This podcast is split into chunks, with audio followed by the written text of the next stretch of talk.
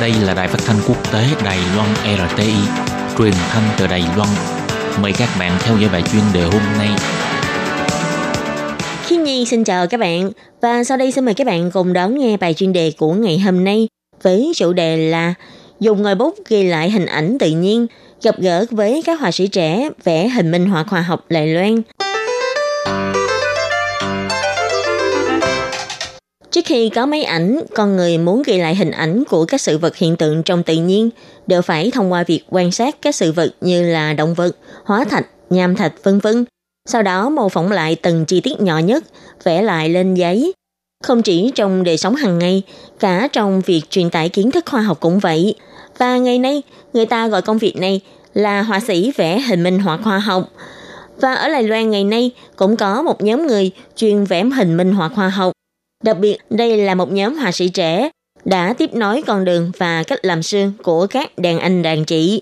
Dùng ngòi bút để ghi nhận lại các sự vật trong tự nhiên, cố gắng biến những kiến thức khoa học phức tạp thành những hình ảnh dễ hiểu. Hy vọng có thể qua đó khơi gợi được sự tò mò với khoa học của những người khác. Đồng thời cũng giúp ích một phần cho công tác nghiên cứu của những nhà khoa học. Trong lĩnh vực vẽ hình minh họa khoa học, các họa sĩ sẽ phục hồi lại hình ảnh của sinh vật cổ. Người làm việc trong lĩnh vực này khá là ít, chỉ dựa vào các mẫu hóa thạch để tiến hành khôi phục lại hình ảnh của sinh vật cổ. Đó là công việc có khó khăn trùng trùng. Như họa sĩ Tông Chính Hàm, cô bắt đầu tiếp xúc với ngành vẽ hình minh họa khoa học từ lúc học sau đại học. Cô đã vào phòng thí nghiệm nghiên cứu sự đa dạng và tiến hóa của loài vật có sinh sống thời cổ đại của giáo sư Thái Chính Tung thuộc Trường Đại học Quốc gia Đài Loan. Tông Chính Hàm đã quyết định chọn đề tài phục hồi hình dạng sinh vật cổ để làm đề tài nghiên cứu khoa học của mình. Cô nói, phục hồi sinh vật cổ có nghĩa là đấy là những sinh vật bây giờ đã tuyệt chủng, chúng ta không thể nhìn thấy được chúng nữa. Việc phục hồi này chính là để loài người hiện đại có thể biết được hình dạng của chúng. Khái niệm này cũng giống như trong phim Kỷ nguyên Chura hay là Kỷ nguyên Băng Hà. Chúng ta đều biết trong phim, đấy là những sinh vật đã bị tuyệt chủng, để chúng ta có thể nhìn thấy được hình dạng của chúng. Và vì trong ngành sinh vật cổ này, quan trọng nhất vẫn là tính chính xác.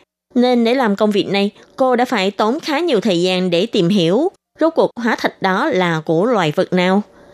Ngành vẽ hình minh họa khoa học chủ yếu vẫn dựa trên nền tảng khoa học, dùng hình ảnh để truyền tải kiến thức.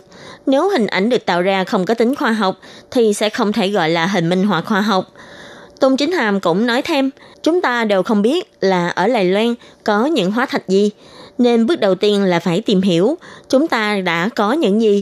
Trước đây Đài Loan từng có loài vật nào đã sinh sống tại đây, và phải bắt đầu xây dựng lại từ các nghiên cứu nền tảng. Tất cả hình ảnh phục hồi của cô đều dựa trên nền tảng như vậy. Nếu không có cơ sở, cô sẽ không có đủ thông tin để tham khảo. Như vậy sẽ khó mà tiến hành phục hồi. Ở nước ngoài, ngành đồ họa khoa học được xem là một lĩnh vực khoa học.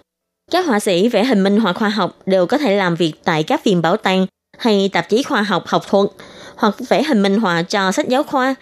Nhưng thực chất tại Đài Loan, những người làm công việc trong lĩnh vực này không nhiều. Thậm chí là nếu muốn nói dựa vào công việc này để mà mưu sinh, e rằng cũng khó mà thực hiện được. Nhất là đối với lại những họa sĩ đồ họa còn trẻ, thường phải kiếm sống bằng nghề khác. Chỉ xem việc vẽ hình ảnh minh họa khoa học như là một sở thích mà thôi.